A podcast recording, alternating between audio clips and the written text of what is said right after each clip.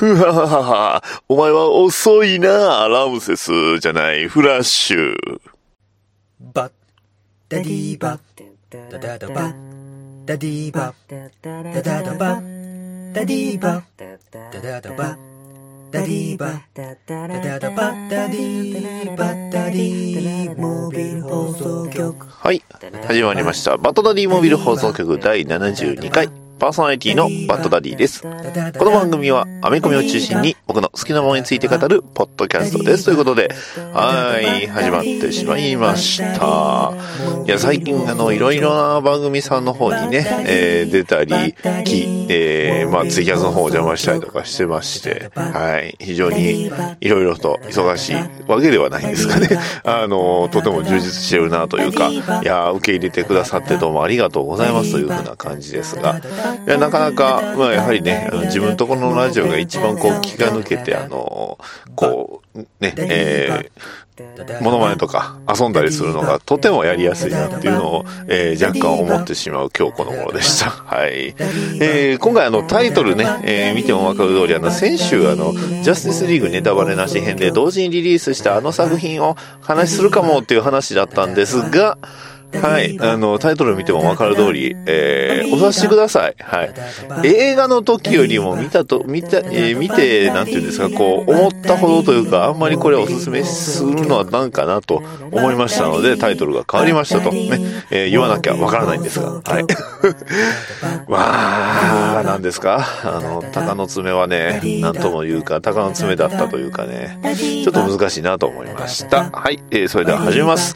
バトダディモビル放送局第72回、レゴスーパーヒーローズ、フラッシュ。逃げない浅沼劇場は、適当な浅沼、ごめんなさい、なんか、ぐちゃぐちゃになっちゃった。元気なテラピー。元気元気何でも知ってる留吉。漫画読むか DVD 借りろたまに出る P。こういうのダメだと思うよ。このようにでやっております。逃げない浅沼劇場。2018年からは、毎週水曜日、配信予定。バトダディピックアップニュース。このコーナーは毎週1週間僕が気になったニュースを紹介していきます。はいそれではニュース紹介していきます。今回はあのなんかザック・スナイダーあのジャスティスリーグと、まあ、バットマン V スーパーマンの監督のジャザック・スナイダーがなんかいろいろインタビューかなんかあのファンのツイッターかあのインスタグラムか何かに、えー答えたっていうのがすごく、えーニュースとして多かったです。えー一つ目、えーザック・スナイダー・シェンクス・レックス・ルーサー・キルド・ his own dad before Batman v Superman ということで、えーどうやらあの、バトマン VS スーパーマンのレックス・ルーサーは、まあ、あの、お父さんを、まあ、レックスが殺したというふうに、まあ、それは間接的、直接的であれっていう話なんでしょうね。まあ、そういう意味では、まあ、レックス・ルーサーは結局、目的のためなら手段を選ばないっていうのをとことん突き詰めたキャラクターだったかなとは思います。うん、まあ、なんていうんですか、それをね、えー、まあ、裏設定みたいな感じでしょうね。えー、それを真に受けるか、えー、まあ、それを見た上で判断するか、えー、それは信じないかっていうのは、まあ、それぞれ、えー見た人に任せるという感じですかね。そんな情報が今回続きますね。えー、 Zack Snyder、えー、 implies、えー、 Dick Grayson、 is the、えー、Dead Robin in Batman v Superman ということで、なんと、あのーバットマン V スーパーマンのあの、どうやらね、死んだとされる、えーロビンは実はディック・グレイソンなんじゃないかということで、ここまで来ると結局、なんか前のニュースでも話かも、話したかもしれないんですけど、やっぱり、あの、BVS というかね、えー DC、えーフィルムユニバース、えー DC エクステンデッドユニバースでは、どうやらあの、ロビンは一人だけで、えーまあ、ディックとジェイソンと、えーまあそんな、うんそれぞれ2人のロビンの特性を併せ持った謎のロビンが、えーディックという名前を付けてられて、えーどうやら死んでいるというそんな感じなんですかね。はい。うーん。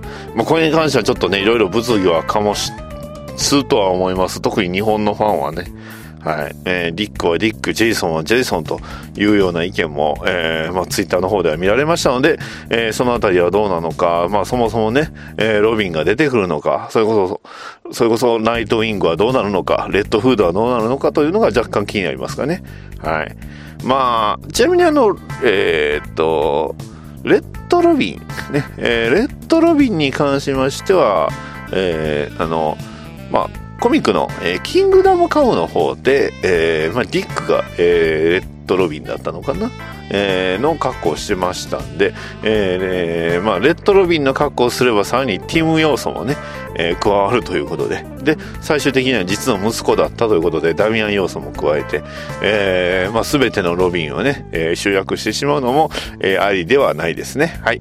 えー続きまして、えーザック・スナイダー says Bruce Wayne lived in his Batman v Superman Lake House since、えー age 18ということで、はい。あの、湖のほとりに、あのまあ、あの、別荘というかね、えー家を建てて、えー住んでるんですが、えーそれがどうやら、えー、エイジ10、えー18歳ということで、18歳の時から住んでると。ということは、えーまあ、要は、あの、バットマンおそらく始めた頃からというかね、えーに、えーやってるんでしょうかね。うん、そんな感じですね。えーバットマンになってからはもうあのハウスで、あの家でしか住んでないというような感じですね。で、えーまあどうやら情報によると、まああの、一シーンね、えバットマン VS スーパーマンにあのベッドシーンがあるんですけど、そのベッドシーンの、え真相もね、明らかになってましたね。なんかこう、なんていうんですか、こう、お酒やね、えーね、ドラッグをするかのように、こう、ブルース・ウェインはそういうことに吹けるようなね、えー監督のコメントもありました。まあそんな感じでね、えージャスティスからは程遠かったブルース・ウェインですが、まあバットマン V スーパーマンでジャスティスが誕生しましたので、ね、えーみんなが知ってるバットマンに戻ってきたというような感じですかね。はい。えーで、続きまして、まあちょっとこれあの、日本のニュースでもないんですが、ゲームの情報なんですが、えー DC アンチェインドというね、ゲームが始まりました。はい。えーどういうゲームかと言いますと、えーなんていうんですかね。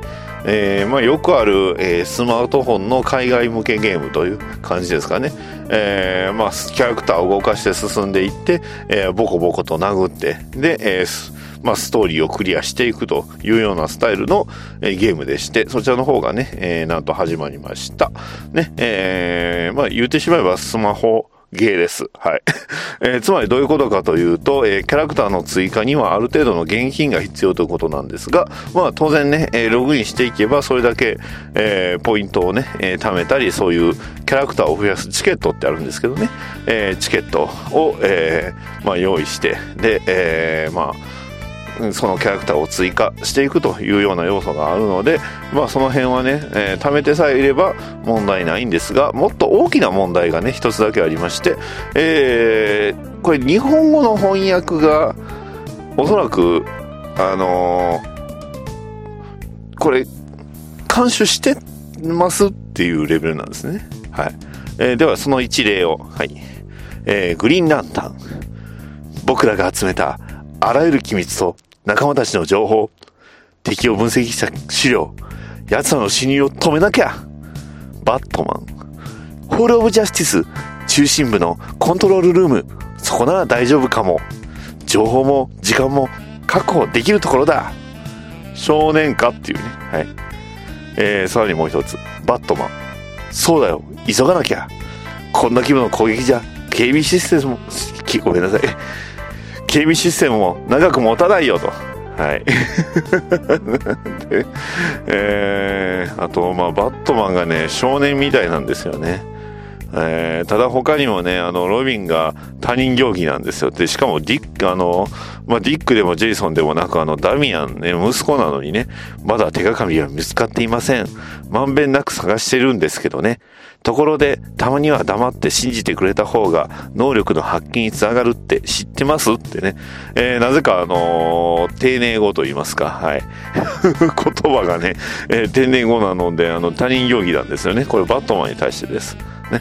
えーあとは、あの、同じセリフを、あのー繰り返してね、言うね。えーキャプテンコールドとレックス・ルーサーが全く同じセリフ。何が言いたいんだ、スナート。この物資は非常に危険な武器にもなるかもしれない。それにっていうのを、えー二人同時に言ってます。ね。えーどういう意味なんでしょうかということです。はい。えーそういうことでね、えーぜひ、あの、アメコミのね、翻訳をされてる方が監修に入ってくれれば、えーこういうこともおそらくはね、えーないんじゃないかな。で、あとあの、そう、土曜日になしたら、まあ、あの、いろいろ通知が来るんですよね。で、通知に関しても、まあ、あの、ポーンとね、えー DCU、ねえー DC アンチェインドなんで U なんですよね。DC アンチェインド。DC アンチェインドと楽しい土曜日をシルバーファミリーカードいたします。はい、どういう意味なんでしょうね。はい。えーえーということです。はい。えー続きまして、えー DC は新タイトル、キャットウーマンの刊行を発表。ゴッサムに現れた新キャットウーマンを追うセリーナは、ゴッサムで最も危険な集団、ゴッサム死刑の注意を引いてしまう。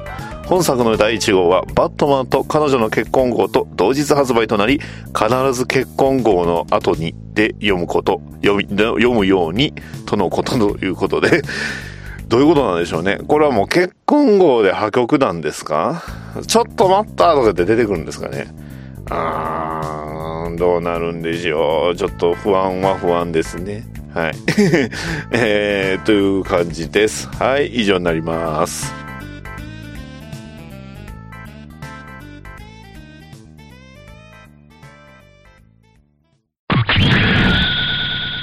西暦2018年人類かっこガンダムファンは増えすぎたガンダム作品を楽しむ者と新しいものを受け入れられない様々な派閥とに複雑回帰に混じり合い混迷の時を迎えていた。そんな彼らの溝を埋めるといった崇高な意志はなくただただ好きなガンダムを好き勝手に話す番組。それがおっさんがガンダムの話をする番組「おがんばなの咲く頃に」シーサーブログ、ポッドキャスト、YouTube にて配信。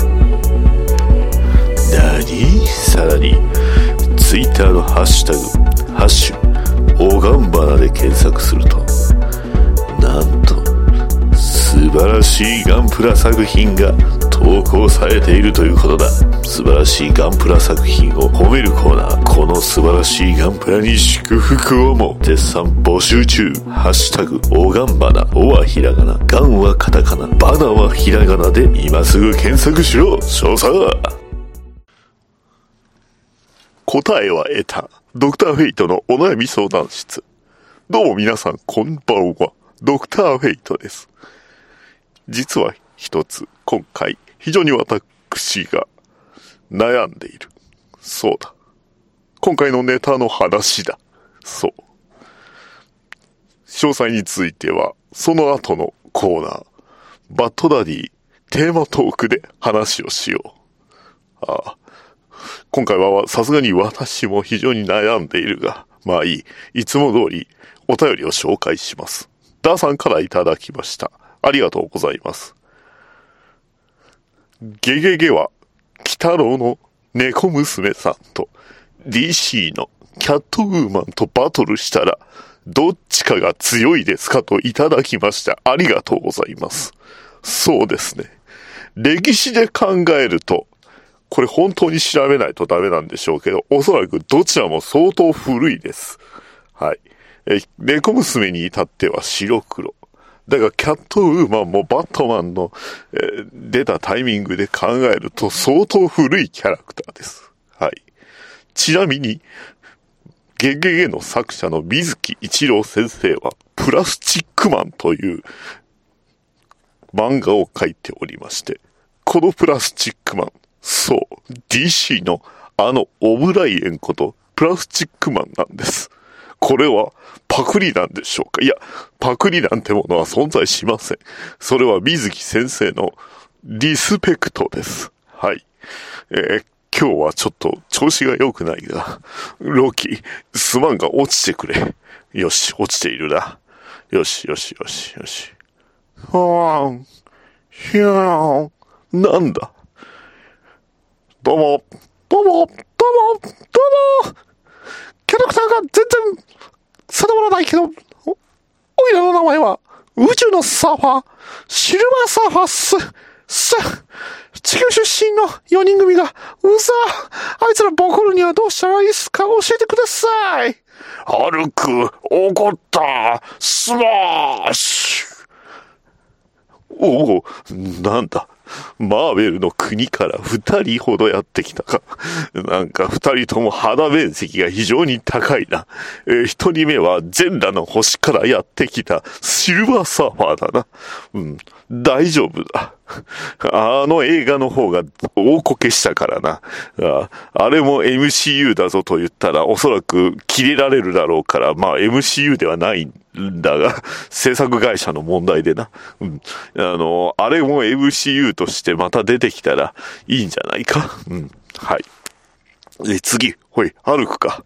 なるほど。ハルク。お前は、ロキのところに行け。ロキのところに行ってビタンビタンすればその怒りも収まるだろう。じゃあな。よし。えー、速攻で二人片付けたが、そうだな。今回は私が非常に悩ま、悩みを持っている。だからちょっと、バッドダディのところに行っていく。それではさらばだ。バッドダディテーマトークはい。レゴ DC コミックススーパーヒーローズフラッシュということで、えー、もともとこのシリーズは、えー、いくつかありまして、基本的にはあの、バットマンがメインだったんですよね。あの、バットマンの、えー、まあ、レゴバットマン、ゲームのレゴ、レゴバットマンのストーリーそのままの作品が2つと、えー、そこからこのシリーズとしてレゴ DC ヒスーパー、えー、DC コミックススーパーヒーローズというね、えー、シリーズで、えー、始まったあの、ゴッサム大脱出だとかね、えー、あとあのーまあ、ブレイリアックね、えー、宇宙人が出てくる話とか、非常にあのーまあ、実際のそのコミックスでの人気な設定やストーリーの一部を、えー、まあ、レゴで再現というか、あのー組み込み、組み、組み込んでいっておりまして、まあ、えー、まあ、その時のジャスティスリーグのメンバーって結構、えー、まあ、と、その時、今、その、作られた時に人気であったりだとか、まあ、これから押していくよみたいな感じの、えー、ネタがふんだんにふ、えー、まあ、盛り込まれている作品でして、非常に面白いです。で、えー、日本でもあの、翻訳されて、あの、レンタルで、しかも吹き替え付きであるんですよね。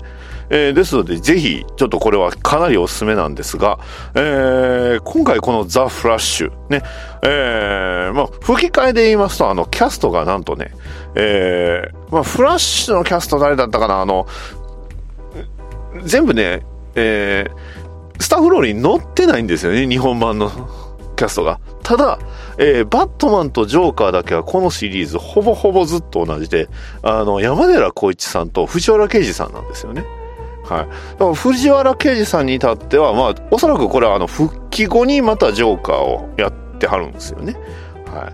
えー、なので、非常に、えー、まあ、質がいいと言いますか、他のキャラクター、えー、まあ、えーキャラクターの吹き替えも非常にあの、あ、この人聞いたことあるっていうのが非常に多く、はい。今回あの、まあ、メインがフラッシュなんですけど、えーフラッシュのライバル、ね、えーリバースフラッシュというキャラクターが出てくるんですが、このリバースフラッシュの声がなんと大塚宝中さんなんですよね。はい。えー大塚宝中さんであの、ピンとこなかったら、あの、ポフデピピックの人ですとね、えーだけ言っておきます。はい。あの該当者多いですけど、はい。えーっと、まあ、ストーリーとしましては、まあ、あのーまあ普段ね、えー、まあ、ジャス、ホールオブジャスティスでヒーローたちがね、えー集まってるんですが、まあそこに新しいヒーローが2人追加されると。ね、えー、1人は、あの、アトム。あの、まあドラマの、えーあの、フラッシュじゃない、えー、レジェンド、アローか。アローとレジェンド・オブ・トゥモローで出てくるアトム。ね、えー、もう一人は、ね、えー今回、ああの、なんかどっかで話もしましたが、えープラスチックマン。ね、えーどんな姿にも、えー変えられる、ね、えー姿を変えて、えー戦うことのできる、えープラスチックマン。ね、えーこの二人を新たにジャスティスリーグに、えーこれから迎えようというような話をしているときに、まあなんと、えージョーカーが、まあスーパーマンたち、まあスーパーマンが、えー普段活動しているメトロポリスにやってきたと。ね。えー、で、えー、でもフラッシュがなんと遅刻していますと。ね。えー、なん、な、なぜ遅刻してるんだってね。えー、バットマンは怒ってるんですが、えー、そんな中に、まあヒーローたちがね、えー、ジョーカーと戦うわけです。ね。えー、ただまあジョーカーは強敵ですが、まあ力を合わせて、ね、えー、なんとか勝利を収めることができました。ね。そんな頃、えー、フラッシュは、えー、朝寝坊し、ね、えー、自分がね、えー、超高速では、えー、動けるのにもかかわらず、えー、朝寝坊し、で、えー、ヴィランを退治しつつ、人助けをしつつ、ね、えー、みんなフラッシュ、ね、フラッシュありがとうとね、言われつつ、ね、えー、まあ、あの、現場に駆けつけた時にはもう時すでに遅しと、ね、えー、当然いろんな、えー、ヒーローたちに、えー、説教を食らいます。ね、えー、そんなんじゃダメだと、ね、いうふうに説教を食らって、で、えー、そこに現れた、えー、謎の黄色いフラッシュ、ね、え、リバースフラッシュなんですが、そんな、え、リバースフラッシュが、を、え、自分を追いかけてみろ。この薄のろうということで、え、走っていくわけです。それを追いかけていく、えー、バリ・アレンことフラッシュ。ねえー、そして追いかけていくうちに、えー、強烈強烈な光に囲まれまして、え、目が、え、気がつくと、なんとまた朝の時間。ね、自分の部屋と。あれ？って、ね。えー、そして、えー、まあ、あの、朝の時間で、えー、急いで用意していると、え、なんか、デジャブ。ね。え、自分が助けた人がまた困ってたり、ね。え、自分が捕まえたはずのディビランがまた、え、悪さしてたり、全く同じ悪さしたり、全く同じ、え、言葉で、説教をする、え、ヒーローたち。ね。え、あれ、ジョーカーも当然悪さするわけなんです。うん。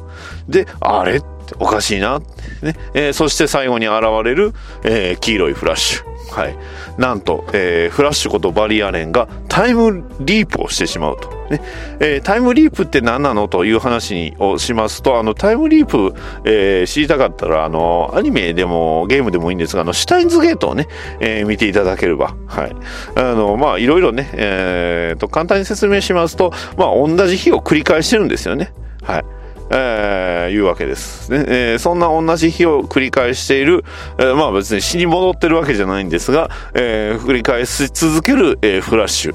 そして、えー、一体、えー、リバースフラッシュの目的とは何なのか。ね、えー、そしてそれをね、えー、一体どうやって、えー、切り抜けていくのかというところが非常に、えー、面白い見どころのある作品ですということなんですが、ね、えー、今までなぜ DC スーパーヒーローズのね、えー、このアニメを話してなかったかというと、まあ当然あの、えー、面白くなかったわけじゃなくて、えー、まあ貯めてました。でも、じゃあなんで今回フラッシュだけこうやって話するのという話なんですが、えー、まあ、とある理由からフラッシュが助けを求めます。ね。えー、まあ、キャプテンあ、えー、あ、キャプテンじゃねえ、えー、と、アトムがね、えー、まあ、その、フラッシュに助け舟をね、えー、するために用意した策ではあるんですが、えー、まあ、とあるところに電話するんですよ。で、電話すると、はい、出てきたキャラクターは、私だ。答えは得た。ドクターフェイトのお悩み相談室。という、えー、まあちょっと違いましたけど、セリフと一緒に、はい、あのー、ドクターフェイトが出るんですよね、ドクター。そうだ。これを見た瞬間、私は肝が冷えた。公式がやって、やりやがったと。これはパクリなんですかと。まあまあ、あの別にね、あの、この放送をその公式さんが見てるわけでも聞いてるわけでもないので、パクリじゃないんですが、まあ当然ね、あの、アメリカの方でもともと作られたものなので、えー、正直、ね、えー、この日本のね、えー、まあバスへ、バスへのね、ポッドキャスト、バスへって言うとあれですけど、あの、ポッドキャストを聞いてるとは思えないんですが、はい、なんとね、えー、別にあの、ドクターフェイトってそういう、あの、なんていうんですか、こう、相談を受けたり聞くっていうキャラクターかどうかっていうと微妙なんですよね。まあ、あの、ヤングジャスティスに出てきた時も、こう、ヒーローたちに助言というか、まあ、あの新たなね、えー、いろいろ指し示したりはするんですが、えー、もう、はっきりと相談室じゃないんです。相談局か。えー、まあ、あの、お悩み相談みたいな感じで電話出るんですよね。で、その後もあの、正直めちゃくちゃメインで出てきます。ね。えー、ザターナという、えー、魔法を使う、えー、女性ヒーローと、えー、一緒に出てくるんですけど、まあ、えー、そこでね、えー、フラッシュの力になるわけなんです。ね、ドクター。そうだ。はっきり言って私はびっくりしてびっくりしました。何言ってんのよね。はい。えー、バッドダディ、一つ相談なんだが。え、どうしたんですか？一つ、そうだ。この、この後私はどうすればいい？これは私のコーナー自体がパクリなんですかと言われてもおかしくない。いや、まあ、パクリというか、まあ、もともとね、内川先にやってたし、うん。あのー、まあ、まあ、そもそも、まあ、誰だって思いつくことではあるし、ね、別に気にしなくても、そういう問題ではない。私はパクリに関しては非常に神経を尖らせてきた。時にはロキを落とし、時にはロキを落とし、さらに時にはロキを落としてきた。うん、ロキ落としてばっかりですね。えー、それ以外のネタ何かっていうレベルですけど、そうだ。だから、私が落ちればいいのだろうか。困った困った。コマ撮り姉妹。あいきなりロビン絡めてきたのはね、えー、非常に面白いと思ったんですが、うん、まあ別に気にする必要はないと思うよ。うん。やっぱりね、それはもう、あの、聞いてる人たちが何を望んでるのかというよりも、どっちかというとね、えー、僕が何を喋りたかったり、えー、ドクターがね、何をしたいかなと思います。ね、えー、これからもドクター、あの、ホールオブジャスティスの一角でね、えー、今週言うの忘れてましたけど、いやこれからもね、宇宙人、未来人、異世界人からのお悩みを聞いていけばいいということだな。そうそう。あの、ドクター、だから気にし、もう気にせんでいいと思います。ね。えー、だからまあ、あの、それぞれも好きにやってください。ね。えー、本当あの、いつも、あの、このね、ドクターフェイトのお悩み相談室の方がね、えー、お便り多い時とかもあるからね、えー、別にそんなこと気にしてはいないけど、うん。ね、えー、だから頑張ってください。じゃあ、えー、さよなら、さよなら。あ、わ、ま、待って、わかった、わかった、わかった。えー、それでは皆さん、さようなら。はぁというわけでね、えー、そんな茶,、えー、茶番もやりつつ、はい。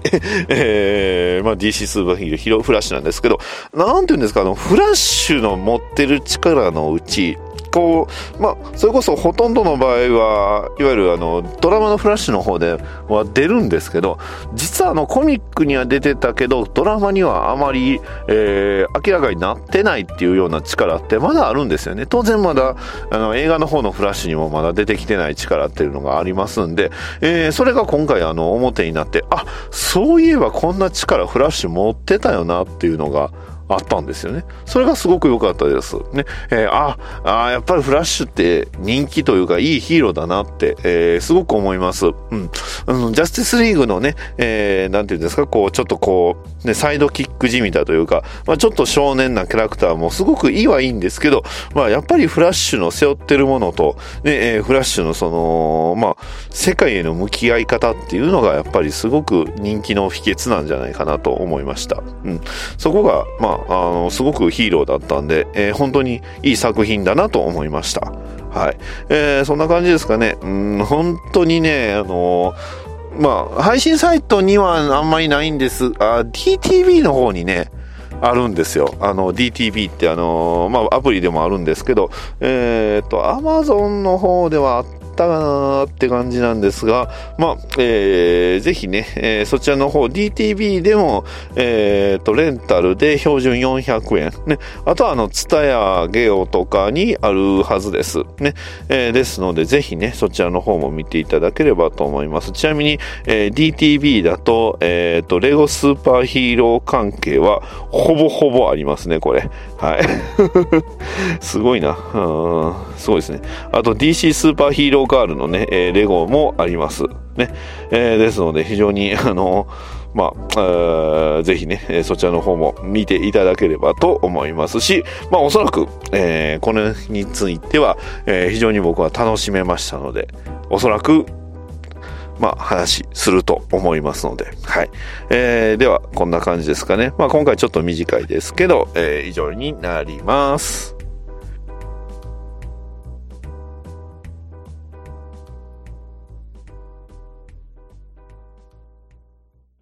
お便りのコーナー。はい。それではお便り紹介していきます。えー、ダーさんからいただきました。ありがとうございます。えー、ブラッドバニーというカートゥーンタイプの作品。えー、小赤はぬいぐるみうさぎが担当を振り回して血みどろバトルするアニメなんですが動きがかっこいいよ。海外アニメすごいねといただきました。ありがとうございます。なるほど、えーまあ、血みどろうさぎが担当を振り回してってことはいわゆるウォーパルバニーなんですかね。はい。ね。えーまあ、何人の方がねあの聞いてくれてる方がか誰かが分かればいいです、はい。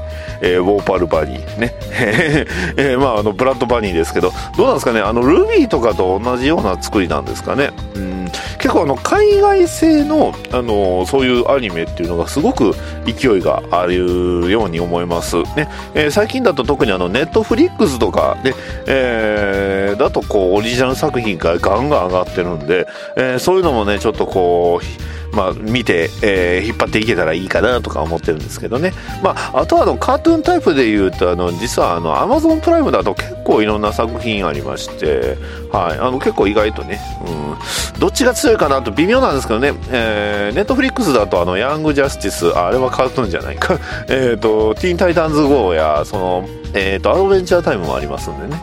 えーそちらの方、そういうのもね、えー割と安価で、えーたくさん見られるということなのでね、ダーさんの方もまた気になったら、はい、えーまあおそらくそれを、えー入ってしまうと、あの、再現がなくなるというね、えーことだけ、えー注意しておきます。ダーさん、ありがとうございました。えー続きまして、ニナッチさんからいただきました。ありがとうございます。えー今回のって書いてますけど、まあ、あの、先週のですね、えー BDM1 ダイジェストということで、はい、えー一つ目、えー声、声かかってますね。諸君らの愛してくれた弟ガルバザビは死んだ。なぜだ？坊やだからさ。だからこれサングラスにとある誰かが映っているぞ。これは怖いな。40秒で解説するガンダムユニコーン。止まるんじゃねえぞ。はい、というわけで、40秒じゃなかったと思いますけど、3分だったかな。はい。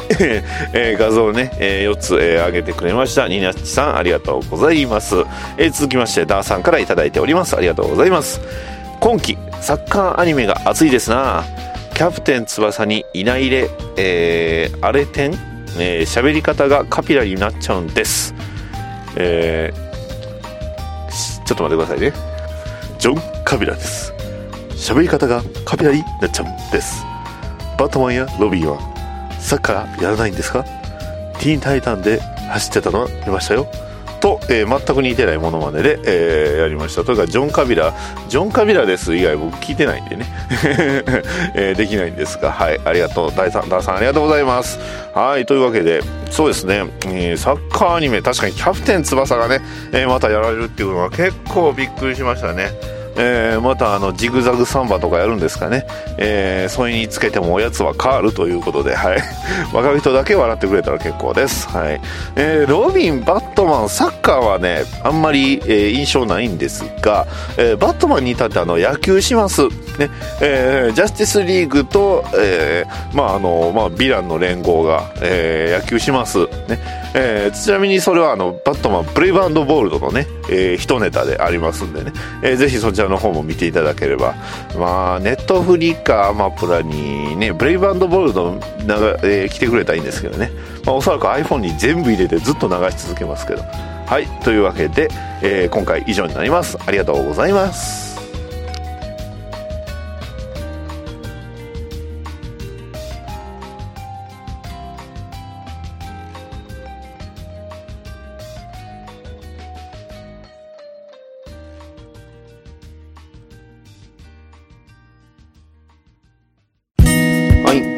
で、まあ、今回はね、えー、鷹の爪の話をするのかなと思ったら、えーまさかのレゴ、しかもフラッシュということで、いかがだったでしょうか。はい。えーっとね、鷹の爪に関してはもうこれ以上話することは特にないですね。えーただ、あの、びっくりしてるのが、あの、DTV だとあとビッグ線もあるんですね。く そ、これは、と欲しくなるなとか見たくなるなジャスティスリーグゴッドモンスターもあるじゃないですか。そういうのはキリングジョック。まあキリングジョックはねあのあれにもありますけどあのアマゾンの方にもありますけどねというような話もしてるんですけどいや本当に今回のそのフラッシュはすごく予想以上に良かったです。それにあのドクター・フェイトが歌います。ね。テレビあピアノがピアノをこう弾きながらね、ーなんかなんていうんですかね、えー歌を歌いますので、はい。えーそちらの方もね、えーぜひあのみ聞いていただければと思います。もうどうでしょうかね、えーうちのドクターの方がそれを取り入れるんでしょうか。はい。ね。マジック。ね。えーっていうセリフがあるんですけど、はい。まあそんな感じで、えーやっております、えーバッドダディモビル放送局、えー今回ね、第72回以上になります。えー来週もよろしくお願いします。バッドダディモビル放送局ではお便りを募集しております。ツイッターのハッシュタグ、ハッシュ BDMH、ツイッターバッドダディモビル放送局のへの DM、メールアドレス、batdaddymobile アットマーク gmail.com へのメールもお待ちしております。ポッドキャストのレビューの方もお待ちしておりますので、もしよろしければそちらの方も書き込んでいただきますと、バッドダディ喜びます。それでは次回の配信まで、さよなら